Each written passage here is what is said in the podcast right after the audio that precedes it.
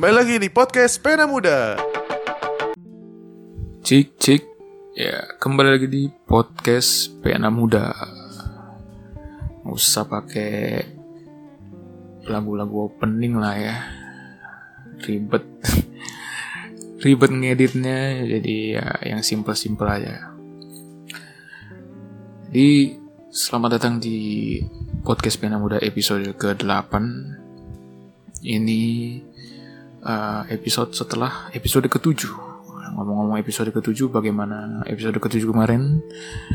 Semoga bisa memberkati ya. Dan kalau mungkin kalian belum mendengarkan, coba dengar dulu aja.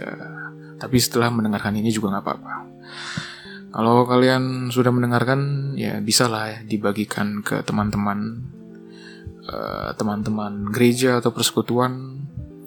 Bukan untuk supaya wow, makin terkenal, makin bisa dimonetize, nggak gitulah ya. Tapi supaya ya effort saya ini terlihat lebih bermakna lah ya. Jadi mungkin bisa dibagikan. Nah, di episode kali ini saya tidak bersama orang karena mungkin mereka sedang sibuk, jadi sulit untuk diajak berpikir dan merumuskan bersama. Jadi kali ini saya sendiri aja lah, biar simple, ya kan. Nah, tapi uh, kali ini tidak benar-benar sendiri, karena aku di sini mau membagikan satu rangkuman ya, bisa dibilang rangkuman dari khotbah atau sermon yang dulu ku dengar satu tahun lalu. Tepatnya itu di awal-awal pandemi dua ribu dua puluh. Ya, sekarang juga masih pandemi sih. Nah, di awal-awal itu itu sekitar pertengahan Maret, berarti pertengahan Maret dua ribu dua puluh. Di Indonesia baru gencar-gencarnya, baru mulai orang-orang panic buying, udah mulai ke supermarket borong Indomie. Ada mulai ada apa? Penimbun masker, harga masker naik, dan ya orang-orang masih panik lah dengan situasi yang ada yang belum pernah mereka hadapi gitu kan ya. Nah, tapi di tempat di mana sermon ini direkam, yaitu di Amerika Serikat, pada waktu itu udah mulai orang-orang pada lockdown. Negaranya lockdown, orang-orang pada di rumah, dan di sana juga sama. Di sana panic buying, mungkin sampai ke tisu-tisu toilet karena mereka ya kita tahulah B A B-nya kan pakai tisu kan ya, bukan pakai air.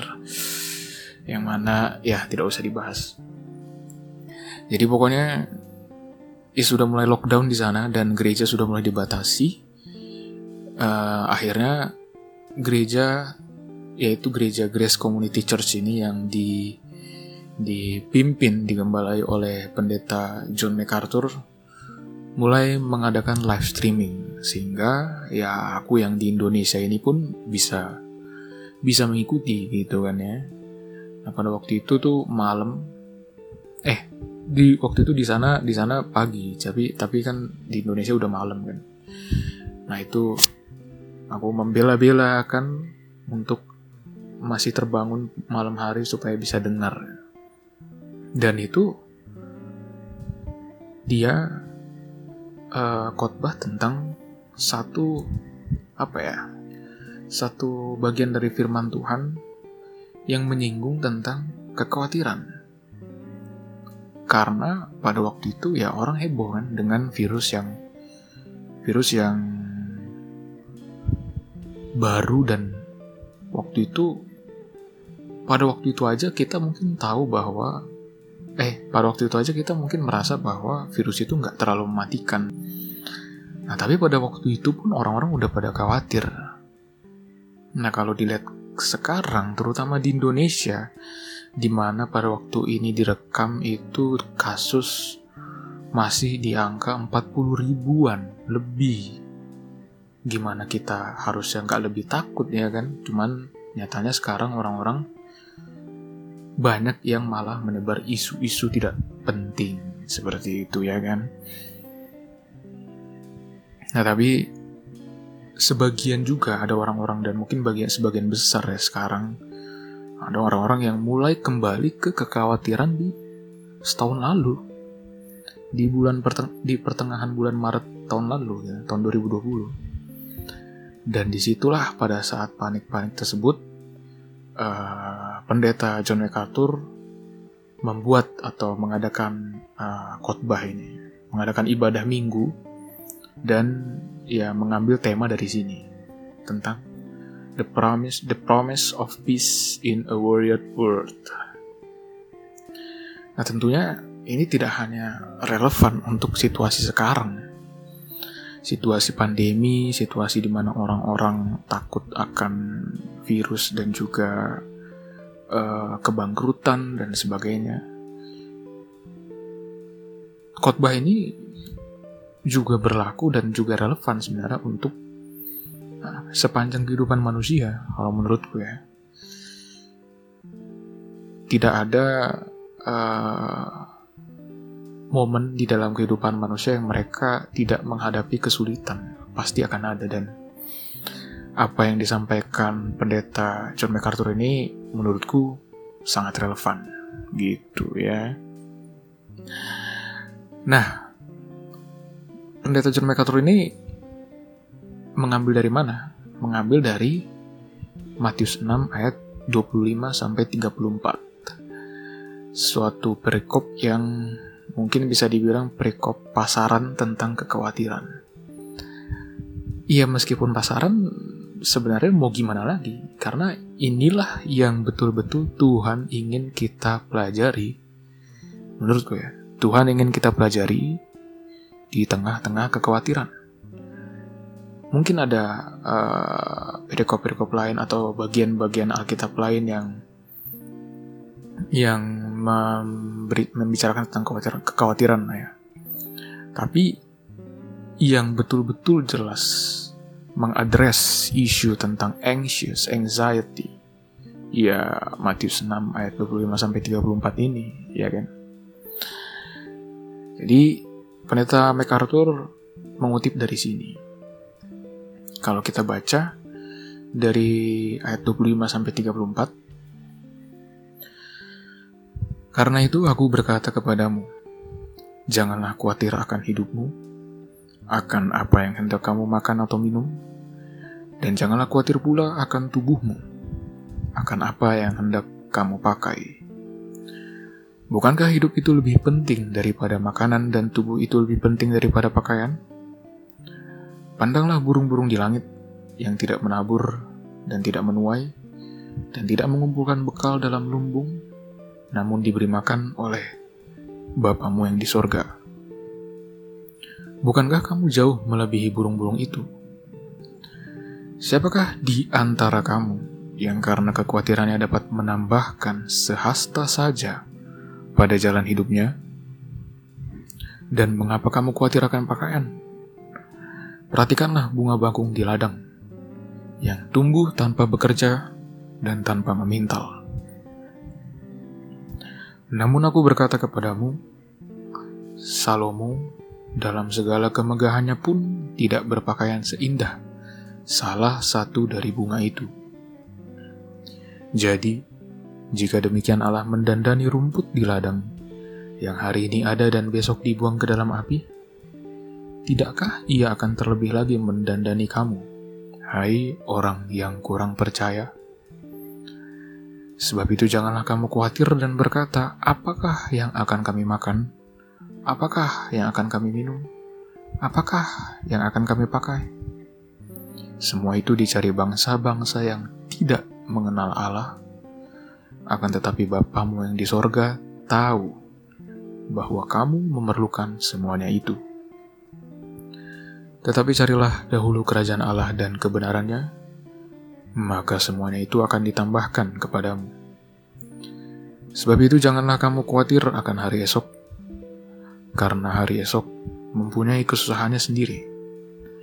Kesusahan sehari cukuplah untuk sehari. Gitu ya kan? Jadi uh, Pastor MacArthur mengutip uh, perikop ini untuk menjadi bahasan di dalam uh, membahas tentang kekhawatiran, dunia yang penuh dengan kekhawatiran. Nah, bagaimana pendeta MacArthur membukanya? Ini dia. Three times in that passage Jesus says, "Don't worry. Don't worry." He actually says, "Don't worry, stop worrying, and don't start worrying," by changing the form of the verb. If you're worrying, stop. If you're not yet worrying, don't start. And just generally, don't worry. Don't be anxious. The term has the idea of excessive concern. Don't be concerned for your life. Your life. Why would you worry about your life if you belong to God? Yeah. Don't worry, don't worry, don't worry. Jika kamu sedang khawatir, berhenti khawatir. Jika kamu tidak sedang khawatir, jangan mulai untuk khawatir. Dan yang paling penting, jangan khawatir. Gitu kan? Nah, uh, Pastor MacArthur juga di situ membahas bahwa di masa waktu Yesus, ya di masa pelayanan Yesus lah ya, di masa zaman itu, uh, memiliki makanan dan pakaian itu bukanlah sesuatu yang mudah. Orang harus menanam, orang harus uh, memintal untuk pakaian. Jadi um, banyak hal yang harus dilakukan dan banyak hal yang harus di, harus disiapkan dan situasinya sangat berbeda dengan zaman sekarang, di mana kita bisa dengan mudah kalau kita butuh makanan, uh, tinggal mesen dari GoFood, Grab, dan sebagainya, Shopee Food. Kalau kita butuh pakaian, ya siapa sih sekarang yang yang khawatir besok gak ada pakaian? Gak ada kan? Mereka, eh kita semua di sini, ya pasti punya pakaian lebih dari satu lah ya. Nah, ini sangat berbeda dengan apa yang di, di ada pada zaman Yesus dulu, gitu. Di zaman itu jauh lebih sulit dari sekarang. Dan di zaman yang sulit seperti itu pun, Yesus mengatakan, jangan khawatir. But even in that environment, where food and drink were not nearly as readily available as they are or anywhere close for us today, our Lord is saying, don't worry about those things. Don't worry. And here he gives us three reasons, and I think they're very helpful. Don't worry because of your father, who your father is. Don't worry because of your family, those to whom you belong. And don't worry because of your future. Ada tiga alasan mengapa kita tidak boleh khawatir. Yang pertama karena Bapa di surga, karena Bapa kita di surga. Yang kedua karena keberadaan kita di dalam keluarga Allah. Dan yang ketiga karena masa depan kita.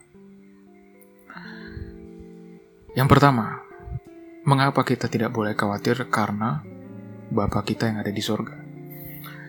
Di Matius enam ayat dua puluh enam, Yesus itu mengambil contoh burung-burung di langit.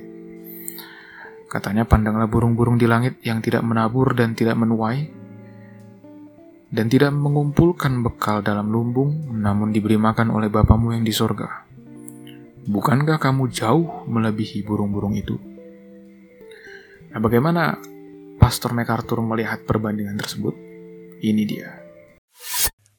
How can these irrational creatures be said to cry unto God?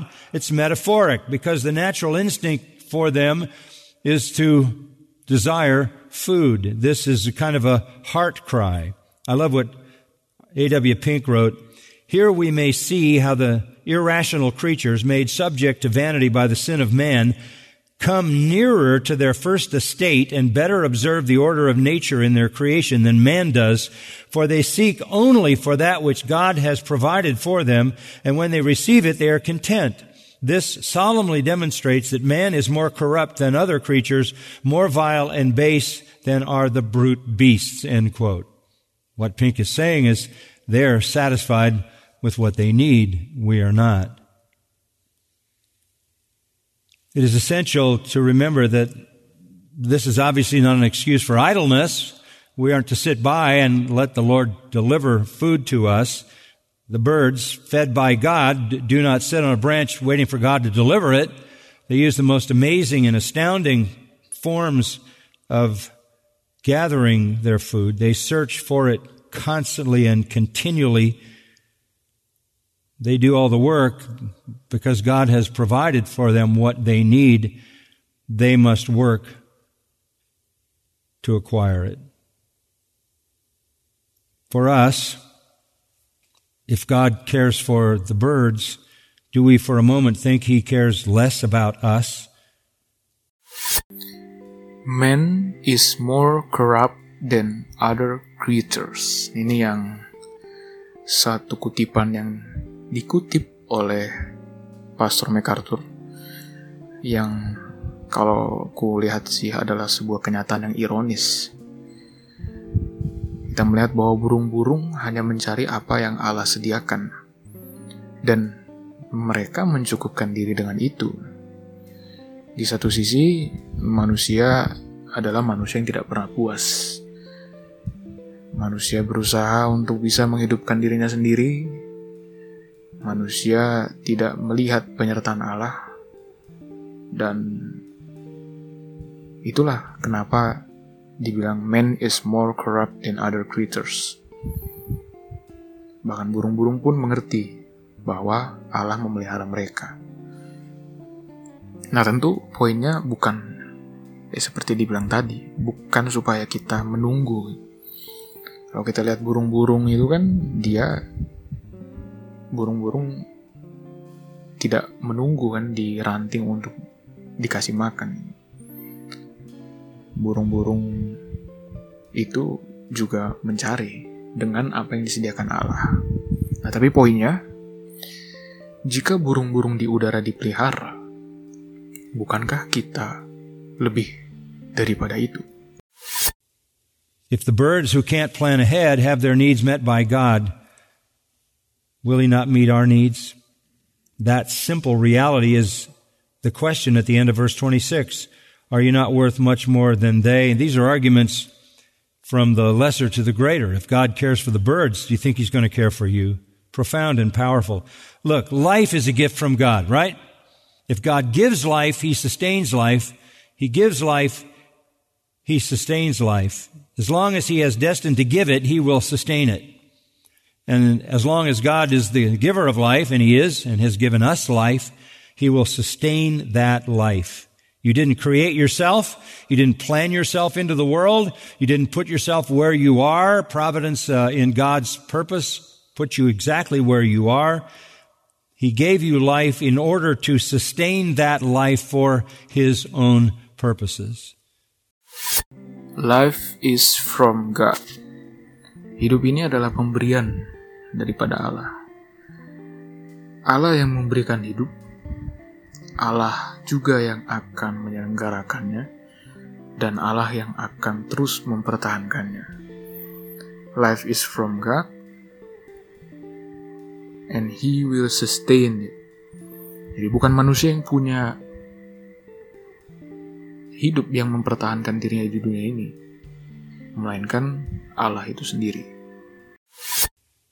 God provides, but He provides by giving us the power to work and the mind to work. We have a loving Father who cares for us and has made provision for us and has filled the earth with all good things. They are accessible to those who are diligent.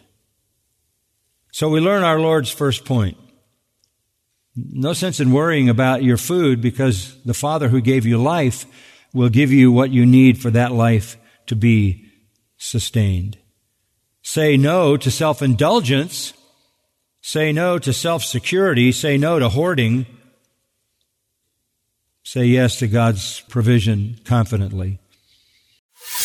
Allah memelihara dengan memampukan kita untuk bekerja. Seperti dibilang tadi, say no to self-security, say no to self-indulgence, say yes to God's provision confidently.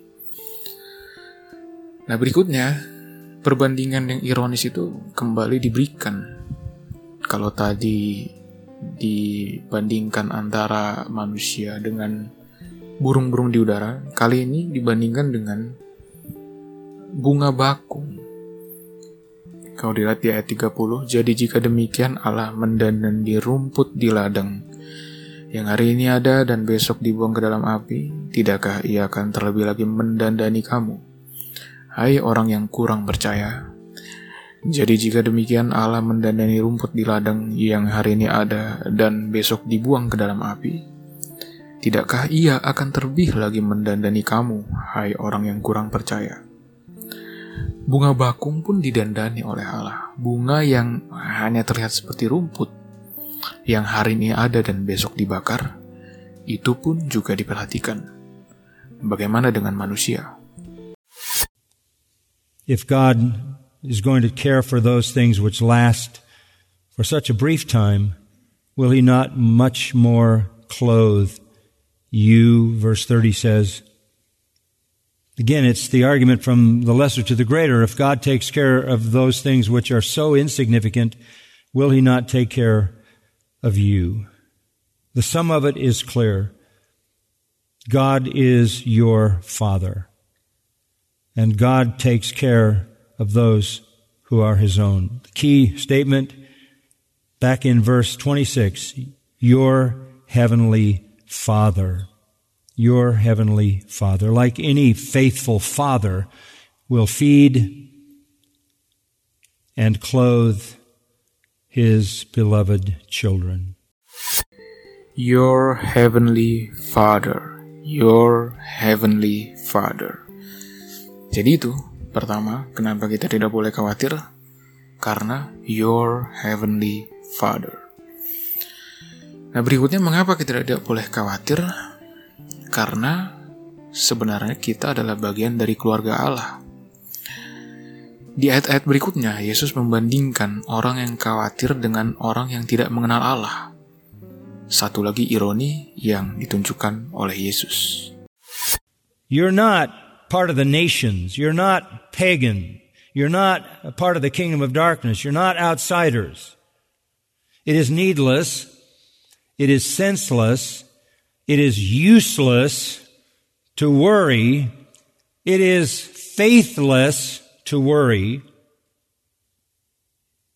when you're not a part of those who should worry because they have rejected their Heavenly Father, because they have no hope, they have no promise, they have turned against God and God is their enemy. But not you. This is what Gentiles, and the verb is very strong, eagerly seek. They live for this. People outside the kingdom of God live for what they eat, what they drink, and what they wear. The pagans, the Christless world, those who do not acknowledge God, do not know God as their Father and have not come to Him to claim His provision and His promise. It is useless to worry when you are not a part of those who should worry. Itu suatu statement yang cukup menohok. Gak ada gunanya kita khawatir ketika kita bukan bagian dari orang-orang yang memang harus khawatir. Orang-orang yang tidak mengenal Allah, orang-orang yang sudah menolak Allah, orang-orang yang lari daripada Allah, memang seharusnya khawatir. Tapi tidak dengan orang-orang percaya yang adalah bagian dari keluarga Allah. Kalau lihat mereka-mereka tidak mengenal Allah itu, dibilang tadi eagerly seek. Orang-orang yang tidak mengenal Allah itu hidup untuk apa yang mereka pakai. Mereka eagerly seek. Mereka hidup untuk apa yang mereka pakai, untuk apa yang mereka makan. Untuk itulah mereka khawatir. Tapi tidak dengan kita. That's the real reason people chase money. Because they have no supernatural protector. One way to say it would be they have no invisible means of support. We can't be like the world. Sons of the King do not conduct themselves like the devil's beggar. So ask yourself, do I face life like a Christian, like a member of the family of God, the kingdom of light, or like a pagan? When things are difficult and a little bit unsure, how do I react? By fear or doubt? As if it all depended on me? Or do I react with joy and confidence because I know it's in God's hands? So ask yourself, tanyakan kepada dirimu. Ketika di dalam situasi sulit, apa yang kita lakukan? Takut dan ragu seakan-akan semua bergantung pada diri kita? Atau sebaliknya, dengan sukacita, tahu bahwa semua ada di tangan Allah. Jadi itulah yang kedua, mengapa kita tidak boleh khawatir. Karena kita adalah bagian dari keluarga Allah. Nah, yang ketiga dan terakhir, mengapa kita tidak boleh khawatir? Karena masa depan. And thirdly and finally, verse thirty-four, don't worry about tomorrow, for tomorrow will care for itself. Each day has enough trouble of its own. Don't worry because of not only your father and your family, but don't worry because of your future. And here it says, don't start worrying about tomorrow. That's literally how you would translate that form of the verb, merimnao. Don't start worrying about tomorrow. Providing for tomorrow, that's wise. Saving, that's wise. But God is the God of tomorrow, just as He is the God of today. Mempersiapkan untuk hari esok itu bijak. Saving untuk hari esok itu bijak. Tapi Allah adalah Allah yang memelihara di hari esok. Dan Allah adalah Allah yang juga memelihara kita di hari ini. Nah, Pastor MacArthur menyinggung satu lagu himne yang terkenal, yaitu It Is Well With My Soul, yang versi bahasa Indonesianya kalau nggak salah, Tenanglah Jiwaku, kalau nggak salah. Kalau bahasa Bataknya juga Dumsonang Rohaku, kalau nggak salah ya. Nah, lagu ini sebenarnya terinspirasi dari, ada bagian terinspirasi dari Ratapan tiga, Ratapan tiga ayat dua puluh dua sampai dua puluh tiga. Katanya di situ, tak berkesudahan kasih setia Tuhan, tak habis-habisnya rahmatnya, selalu baru tiap pagi, besar kesetiaanmu. Di situ dikatakan, selalu baru tiap pagi, new every morning. But it comes basically from a text in Lamentations chapter three written by Jeremiah. Listen to what it says. The Lord's loving kindnesses indeed never cease, for His compassions never fail. Verse twenty-three of Lamentations three, they are new every morning. Great is your faithfulness. The Lord is my portion, says my soul. Therefore I have hope in Him. The Lord's mercies are new how often? Every morning. Why would you worry about tomorrow when the Lord's mercies are new every morning? Mengapa kita khawatir akan hari esok jika memang rahmat Tuhan itu baru setiap pagi? Why would you worry about tomorrow when the Lord's mercy is new every morning? Each day has enough trouble of its own. Don't push your fears into the future. God will give you strength for every new day. His mercies are new every morning. To anticipate trouble is to double it without the grace to endure it, because you're not there yet, you don't have the grace yet. To anticipate trouble is to double it. When God will allow it only singly and provide you sufficient grace for it. Fear is a liar. Fear lies to you. Fear tells you your future is not under control.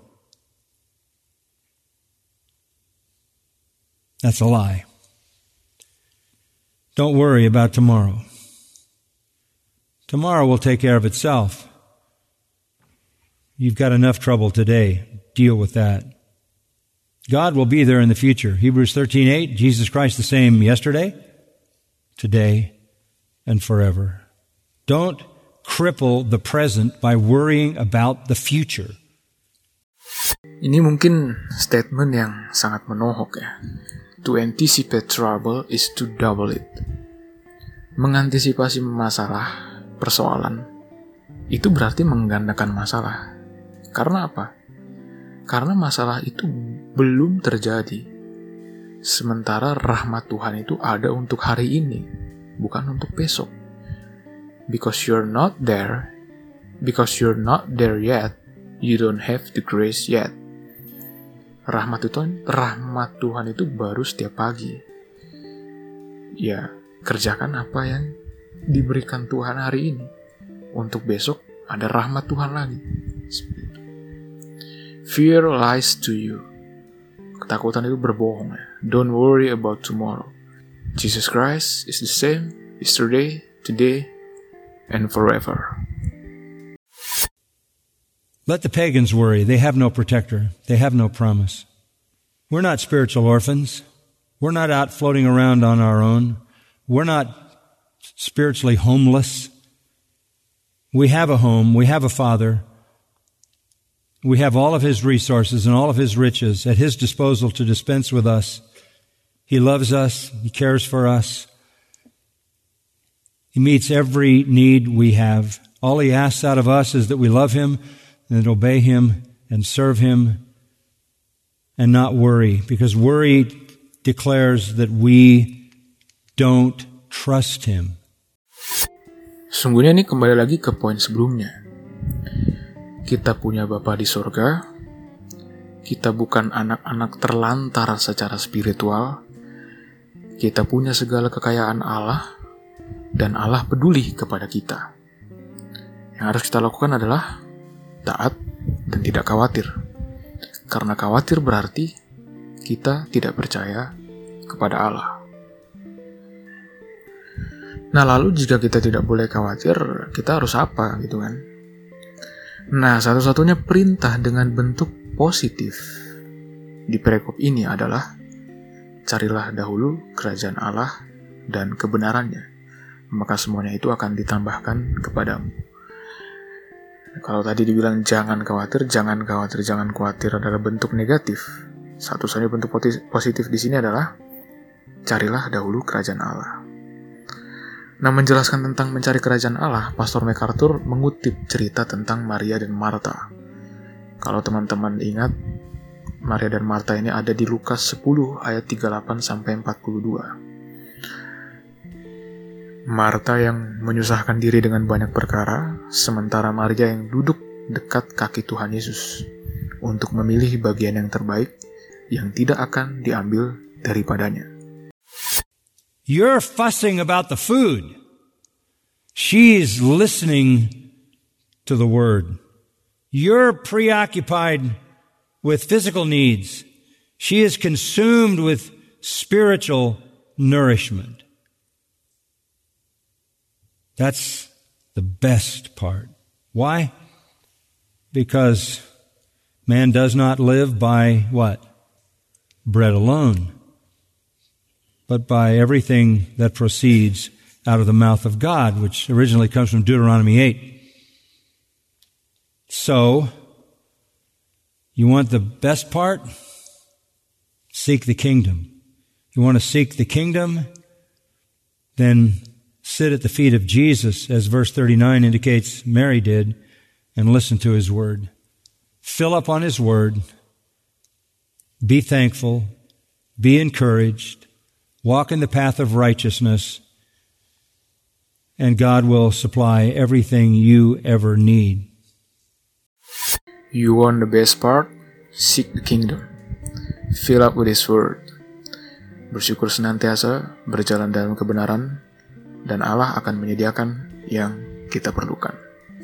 Terakhir, ini dia ada, menurutku, suatu pesan penutup yang relevan bagi kita sekarang dari Pastor MacArthur. Let the word of Christ dwell in you richly. This is a time, I think, for all of us who are believers to rise above the fray and the panic. This is a time for all of us as believers to demonstrate our trust in the Lord. Di masa sulit seperti sekarang ini, inilah waktunya bagi orang percaya untuk bangkit dan seperti yang dibilang tadi, demonstrate our trust in the Lord. Ya, mungkin semua dari kita punya ya, pasti ketakutan masing-masing. Ya, aku pun merekam seperti ini, aku pun ngomong seperti ini, aku punya kekhawatiran, baik itu perihal pandemi ataupun hal-hal lain lah di dalam kehidupan. Kita takut orang kehilangan orang-orang di sekitar kita, dan kita takut akan masa depan dan sebagainya. Tapi sebagai orang percaya yang yang aku sendiri berusaha dan aku pengen kita bersama-sama berusaha, kita harus sadar bahwa bukan itu yang Tuhan kehendaki. Yang Dia kehendaki adalah supaya kita percaya kepada Dia dan berserah kepadanya. Karena Dia adalah Allah yang mencukupkan. Gitu, ya kan? Jadi, uh, sampai sini dulu Podcast Pena Muda episode ke delapan. Semoga cukup menyegarkan dan cukup memberkati bagi teman-teman sekalian. Dan jangan lupa, jikalau memang podcast ini bermanfaat, ya silakan di-share ke teman-teman, ke keluarga, ke teman-teman gereja, teman-teman persekutuan, siapapun, supaya ya mereka juga mendapatkan berkat seperti yang kita alami. Seperti itu saja Podcast Pena Muda kali ini. Uh, mohon maaf jika ada kesalahan kata. Untuk kritik saran silakan Uh, mention di uh, bukan mention tapi kasih tahu aja di melalui I G penamuda underscore idean atau melalui email penamuda at penamuda.id at yahoo.com. Dan untuk uh, mungkin rekaman dan juga video dari uh, khotbah full dari Pendeta MacArthur ini sila, nanti akan aku bikin di deskripsinya. Kalau nggak tahu kemana deskripsinya yang mana sih, coba dilihat dulu di Spotify gitu ya. Jadi coba diteliti dulu aja, oke, okay, kan? Akhir kata, sampai jumpa di uh, Podcast Pena Muda episode selanjutnya. Tetap sehat dan tetap berserah kepada Tuhan. Tuhan memberkati.